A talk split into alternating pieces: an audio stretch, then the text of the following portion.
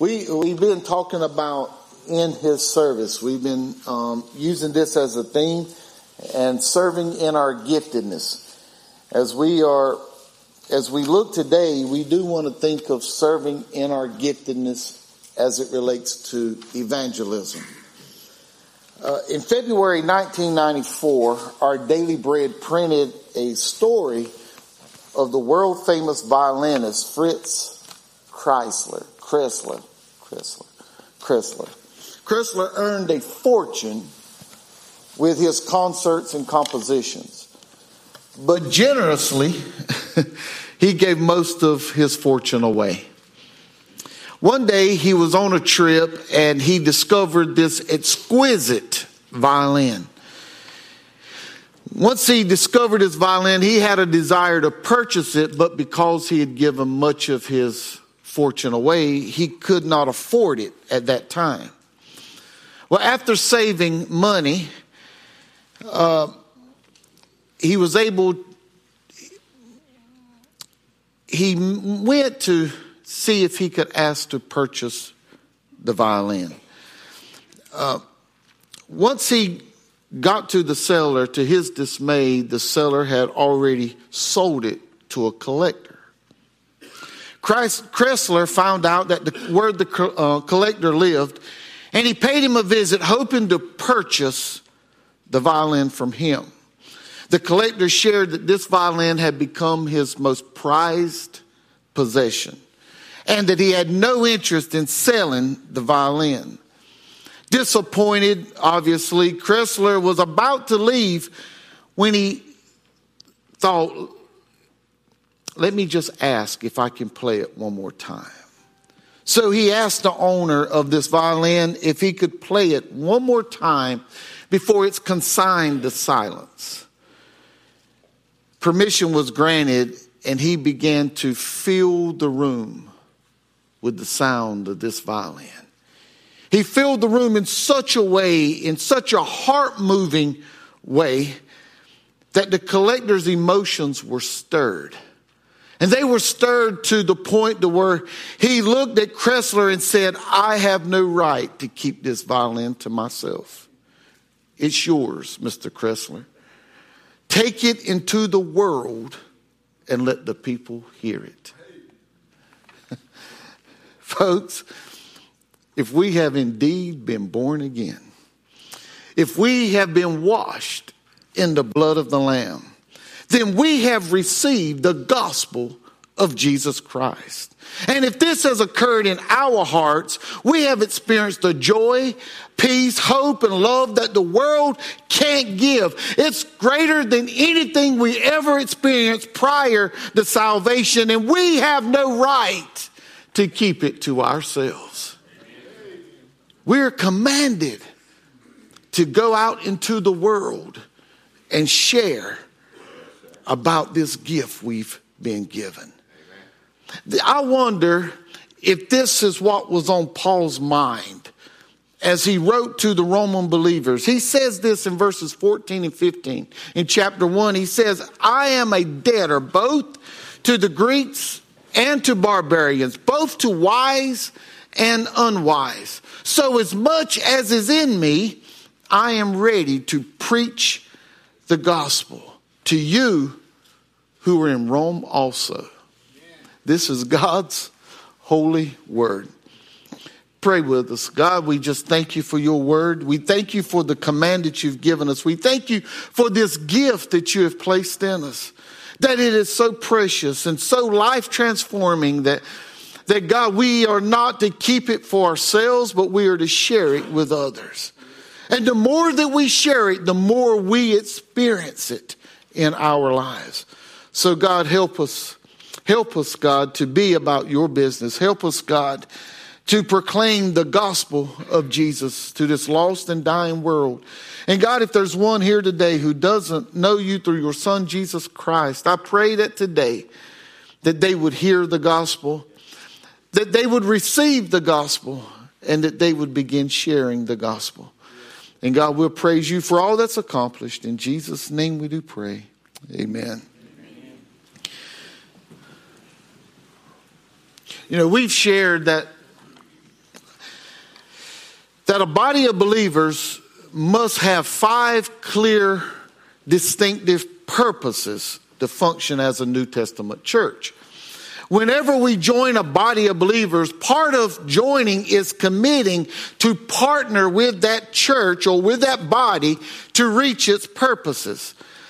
In the past 2 weeks, we have shared the need to serve in our giftedness to accomplish 2 of the purposes.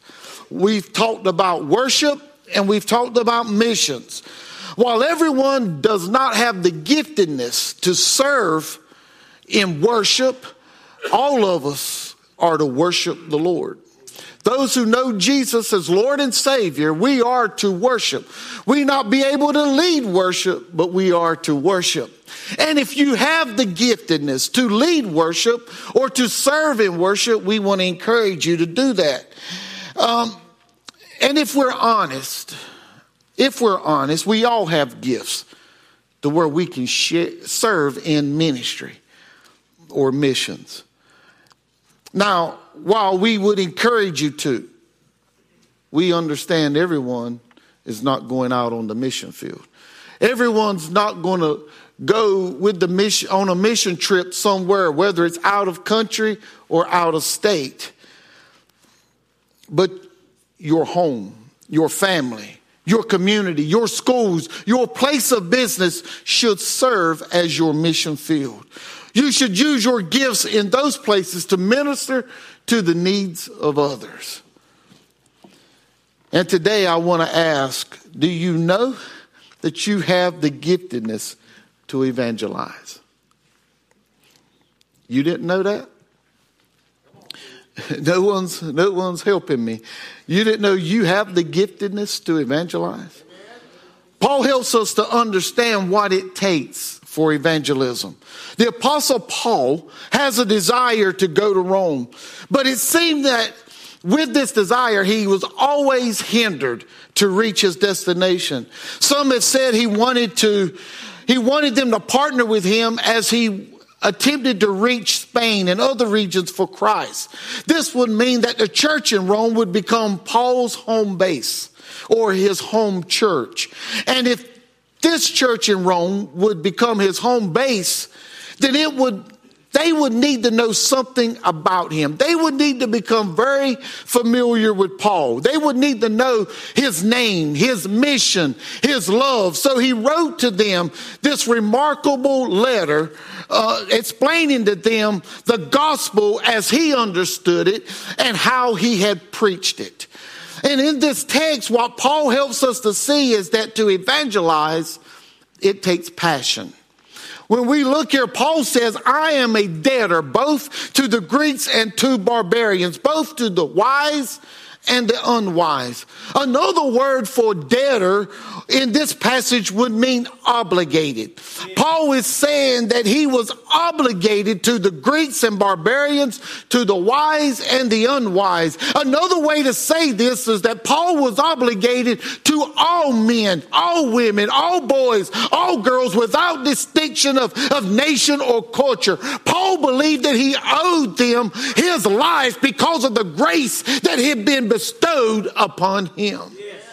Now, we all remember Paul's story. As the church was bursting on the scene, the first introduction of Paul that we have is that he stood by and held coats of men who stoned Stephen to death. Stephen was a believer of Jesus Christ, a man, the Bible says, that was full of faith and full of the Holy Spirit. Paul, who went by the name of Saul at this time, did not just stand by and hold the coats, but the Bible says he consented to it. In other words, he approved of these men executing Stephen. Paul was so zealous for the law of Moses. Let me stop right there. Paul was zealous for the law of Moses. Listen, folks, we're zealous for a lot of things. We're zealous to teach our Sunday school class. We're zealous to preach in pulpits. We're zealous to sing in choirs. We're zealous to play musical instruments when we're gifted. We're zealous of a lot of things that pertain to church. But more than being zealous for any of those things, we need to be zealous for Jesus Christ. We don't come to church to preach. We don't come to church to teach. We don't come to church to sing or to play instruments. We come to church to worship the Lord. So we must be zealous for him first and foremost. That was Paul's mistake. He was zealous for the Old Testament scriptures where he should have been zealous for Jesus Christ. Yes, he was zealous for the law of Moses, that watching a Christian die for what he would call blasphemy ignited a passion in Paul. The passion was that he was on a mission to destroy the church. So Paul went to the high priest and he requested letters. And he received letters that if he found anyone in Damascus who was of the way. At this time, believers weren't called Christians. They were called people of the way. And people of the way simply meant that they were following the way of Jesus Christ. Anyone who was a follower of Christ, he would bring them bound back to Jerusalem. But it was on this Damascus road that Paul's life was changed. There he met the risen Savior. There on that road he met Jesus. During this encounter with Jesus and the events that followed, Paul began to understand the grace of God that he knew that he was able to find throughout those Old Testament scriptures that he had read so much and had studied so much. He realized that he was on a road that would lead him to destruction. But Jesus stepped in, got in his way, and placed him on a road to eternal life. From that point forward, Paul had a new purpose and a new passion. His life would be set apart from his old life. No longer would he be a persecutor of the church, but he would now become the preacher of the gospel to the Gentiles. At one time, he was obligated to hold up the standard of the law of Moses, but now he is obligated to call to hold up Jesus Christ and the gospel that will change your life. He was obligated to share with anyone who would hear the gospel message. He was compelled to preach the gospel. He was filled with passion to preach the gospel. 1 Corinthians 9:16, Paul said, "Woe is me if I preach not the gospel." So for those of us who are saved, those of us who have been born again, those of us who have been washed in the blood of Jesus Christ, whose name's been recorded in the Lamb's book of life. You know, I can't say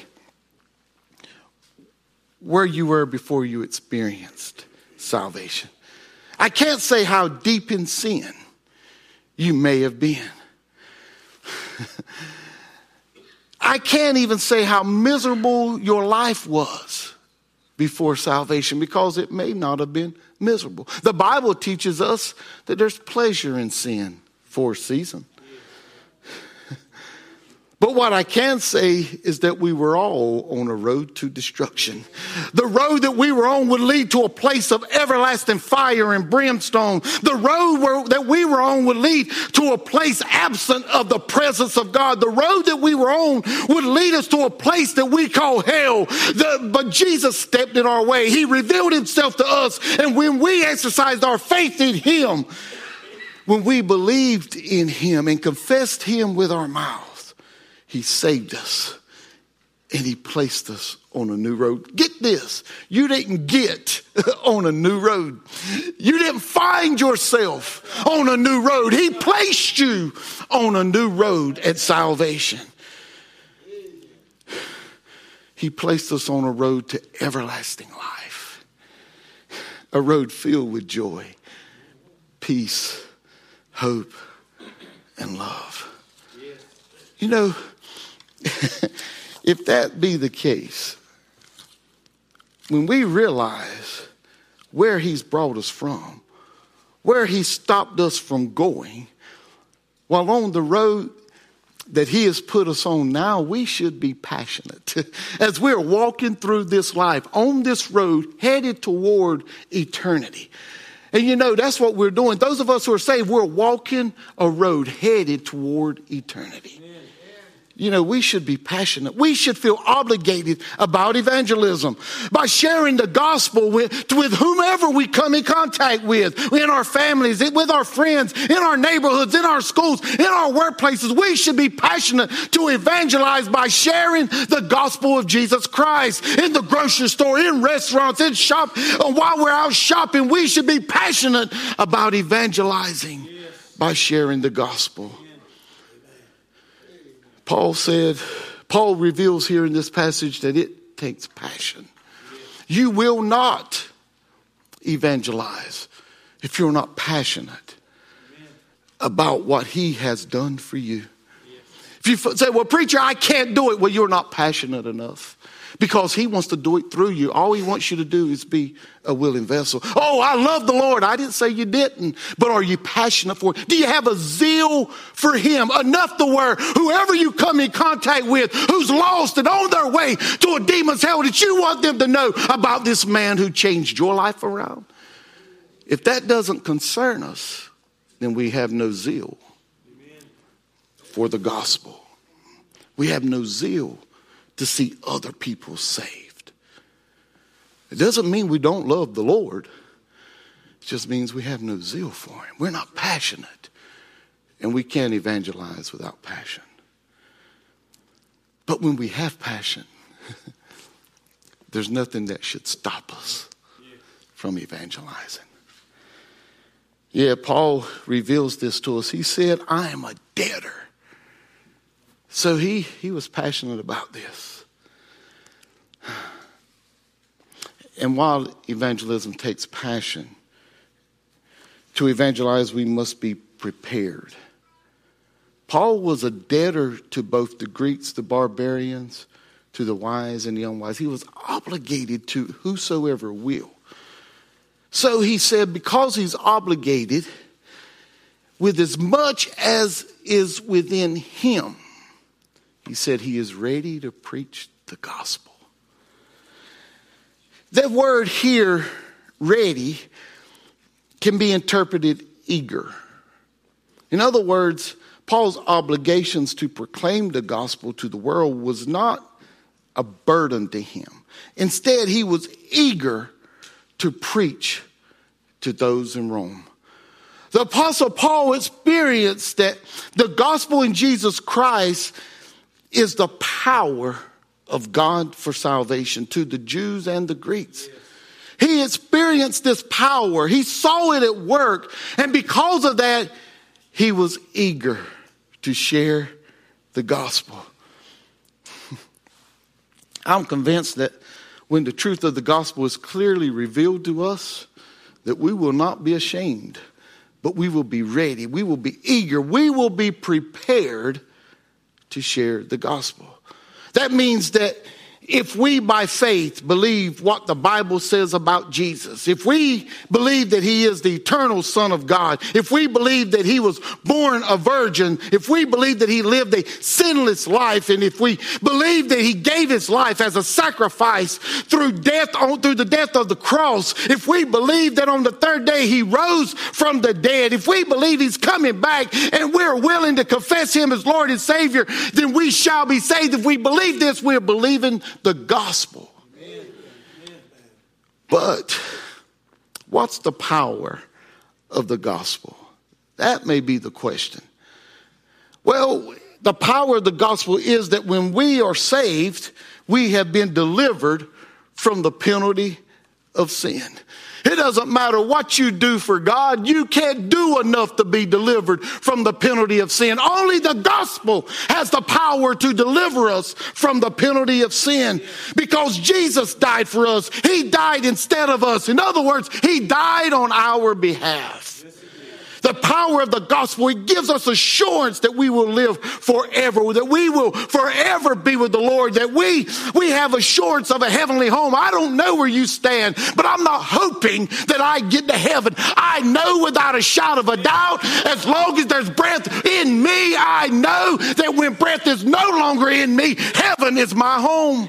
There's too many Christians that are living in this life without that assurance. It doesn't mean you can live any kind of way you want. A Christian won't live any other way but except the way Jesus wants them to live. Oh, we'll fall, but we'll get up. The Christian life is up and down. Some days we're honoring him well. Some days we're honoring him poorly. It's up and down. But the Christian life is not in and out. You don't get saved and you're no longer saved. You may be a backslider, but if you've ever had your name recorded, God has enough sense to know whether or not you truly accepted him as your Savior. You and I don't know who's saved, but I know that I'm saved. And I can tell a tree by the fruit it bears. But God's the judge. And he's going to separate the tare and the wheat at the judgment day.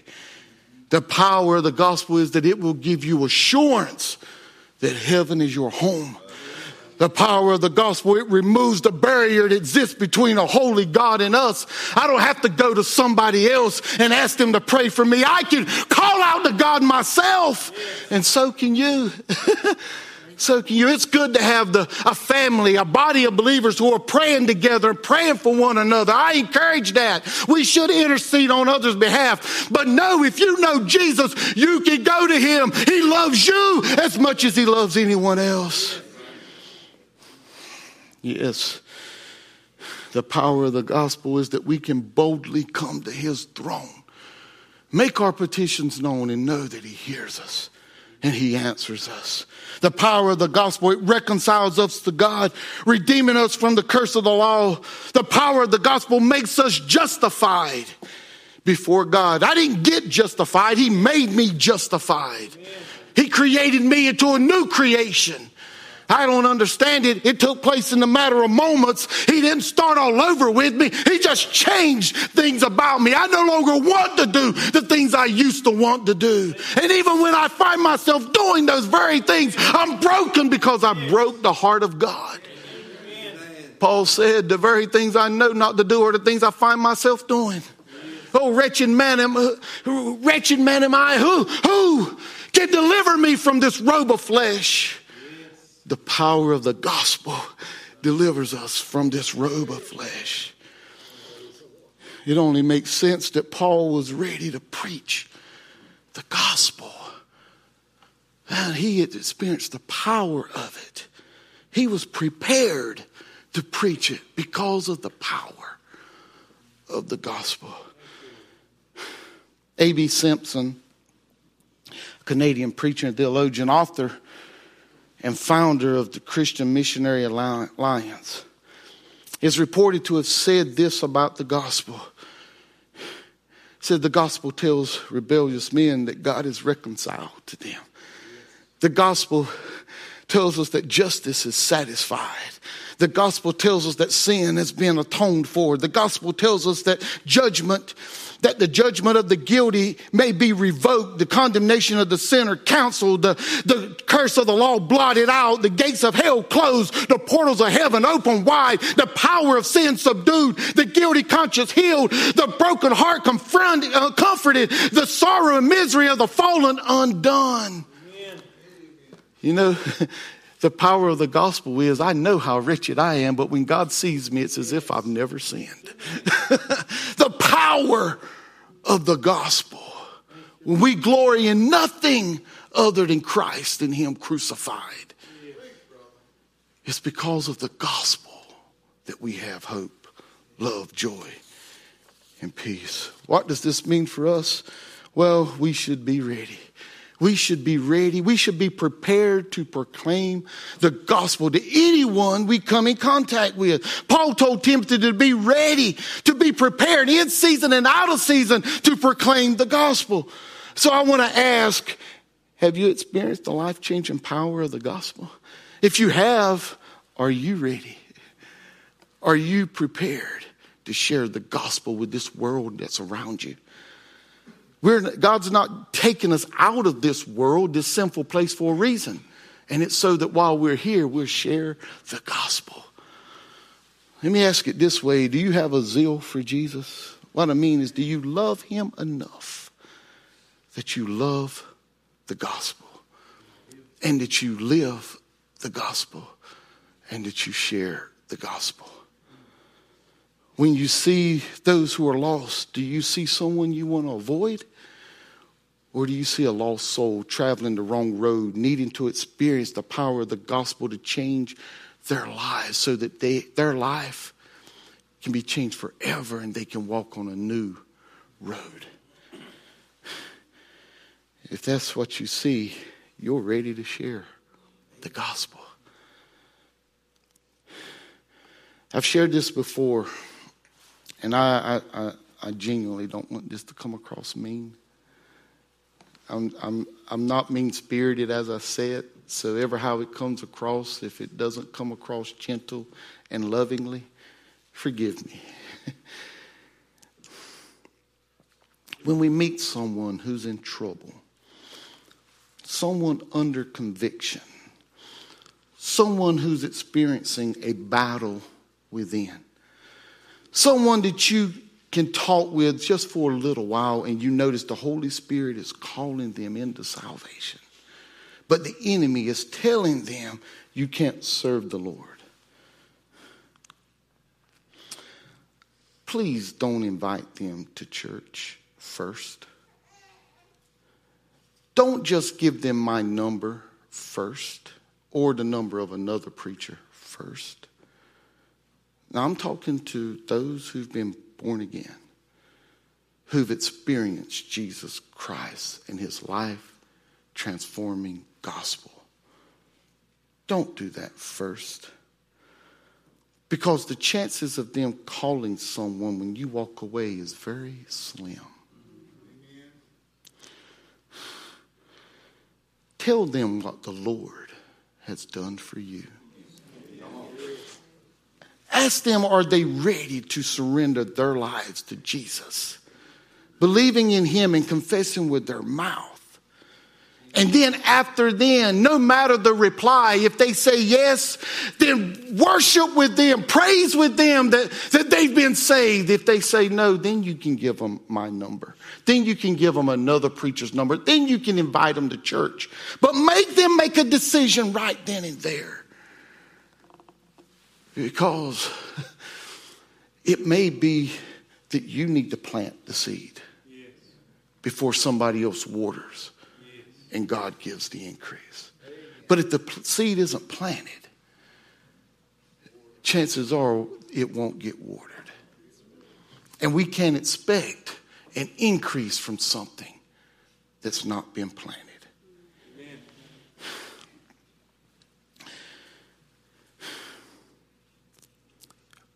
Always, you find yourself in that situation with someone, share the gospel and then invite them to church. Amen. There may be someone who's here today that's in this exact battle.